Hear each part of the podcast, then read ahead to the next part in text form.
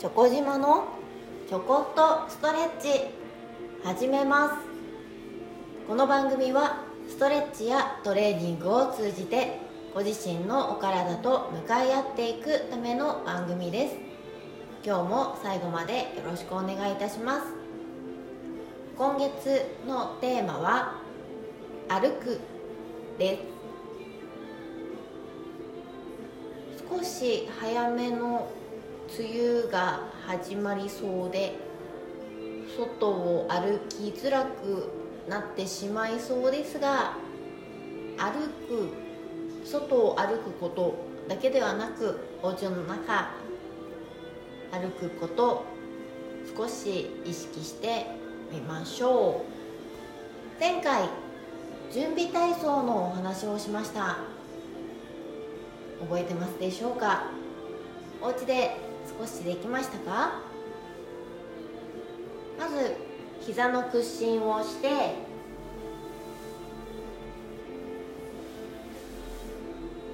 足を開いて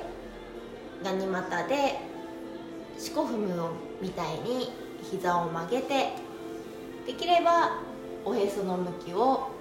左右の膝に振ってそして足首を回してぐるぐる振ってみましょうという準備体操をお伝えしました。その準備体操を今日今一緒にやっていただけたら歩くこと意識してみたいと思います。歩く。どうやって歩いてるかなってこう考えた時に多くの方が太ももの前側を使って足を動かしていると思います。もちろん太ももの前側の筋肉は大きな筋肉ですので使わなくなることはないです。ゼロにはなりません。ですがそこばかり頑張ってしまうと太ももの前の筋肉から足の付け根。そこから腰を引っ張ってしまって反り腰を作ってしまいやすいんですね。そうすると腰痛腰を痛くすることがあります。なので長時間歩くと腰が痛くなりますなんていう声を聞くことがあるんですけれどもそうならないように歩いてみたいですね。まず太ももの前の筋肉を100 100%使ってるとしたら前と後ろで5050にしたいです。で後ろの筋肉後ろの太ももの後ろ側を使うのはどうしたらいいかっていうと先月その前3月にやっていましたかね。お尻の付け根。太もものお尻の位置。上の方。太ももの裏の上の方。を意識するといいと思います。どちらの足でもいいので一歩前に出していただいてその時に後ろのかかとがもうすでに浮いてしまっていませんか？一度かかとをつけた状態で前後に足を開いてみましょう。右足が前でも左足が前でもいいですが右足が前でお話ししますね。後ろ側左足の後ろ側かかとからお尻までをまっすぐ意識して左足でしっかり踏むと思って重心を取ってみてください。そうすると後ろが縮まって前が伸びてる左足になってると思います。右足はサポートなのであんまり感じてなくていいんですけれどもそこを左足を蹴って右足に体重をかけていきますね。後ろの足がゆっくり離れると思ってください。左足が前に出た時に右足のかかとがすぐ浮いてしまうのではなくてできるだけ右足のかかとを残して床をしっかり踏んで裏側を使う縮める前は伸びると思って重心移動をしてみてください。歩くことは右足左足交互に重心移動をしています。その時にできるだけ後ろにある方の足を残すかかとを離す地面から離すのをちょっと遅くすると思ってチャレンジしてみましょう。スタスタスタと早く歩いてしまうのはももの前で頑張って前に前に進んでしまうことが考えられます。イメージとしては後ろから仙骨のあたりを押されてる感じです。なので少し前に行ってるのにちょっと後ろに残ってる感覚で歩きますね。そうするとももの前側じゃなくてももの後ろ側お尻側が使われていくと思います。少しチャレンジしてみてください。そしてそのゆっくり意識をしながらかかとを離す時間を遅く意識できたらもう一個おへそを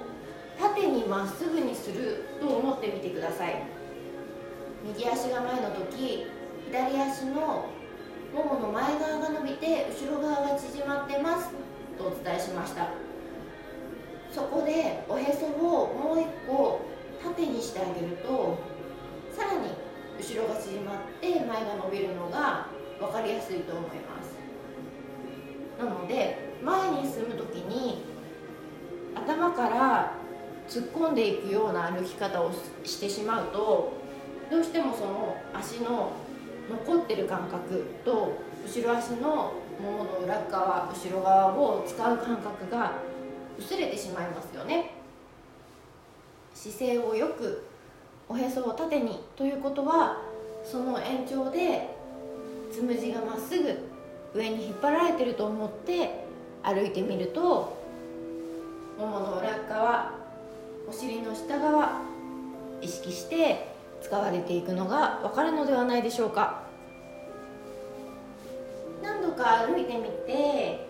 お家の中でね歩いてる分にはいくらでも考えながら歩いていけると思うのでスタスタスタではなくゆっくり意識してみましょう。そしてなんとなく後ろ重心分かってきたら歩幅を広げてみてください。歩幅を広げるとさらに前に前に行く感覚になってしまうので後ろが残りづらいです。それを残す後ろを残すと思って歩幅を広げてみましょう。お部屋の中でそれができたら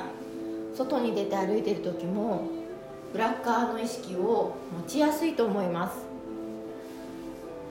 ゆっくり大股で歩く。外でもちろん特にスニーカーを履いてできるんであればゆっくり大股で歩く試してみてもいいと思います。ただ仕事行かれる時の靴とか女性でしたら高いヒールのある靴などを履かれているとゆっくり大股がとても多分難しいと思うのでできるだけお部屋の中とか足がちゃんと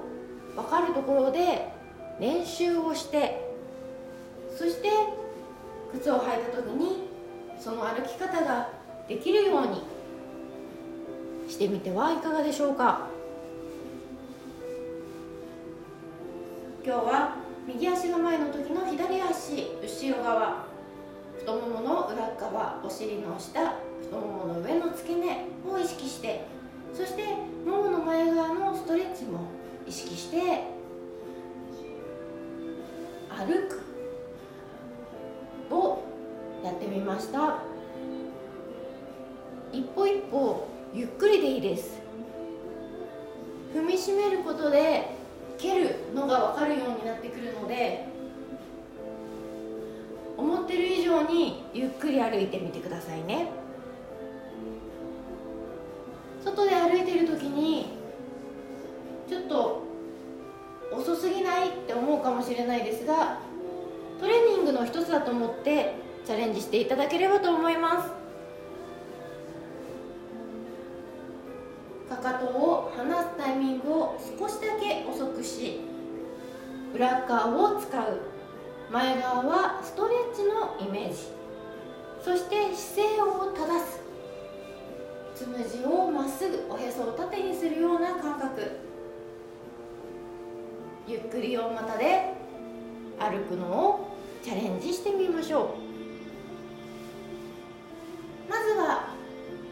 足の向きとかではなくてそのかかとの離れるタイミング後ろから押される感覚を持ってもらえたらと思います。太ももの前で歩いてしまうのではなく後ろから押されるように歩いてみてください。ゆっくり大股足の使い方が少し分かってきたらスタスタスタといつもと変わらずに歩けるようになると思います。今日はここまでです。ぜひ歩く試してみてください。それではまた。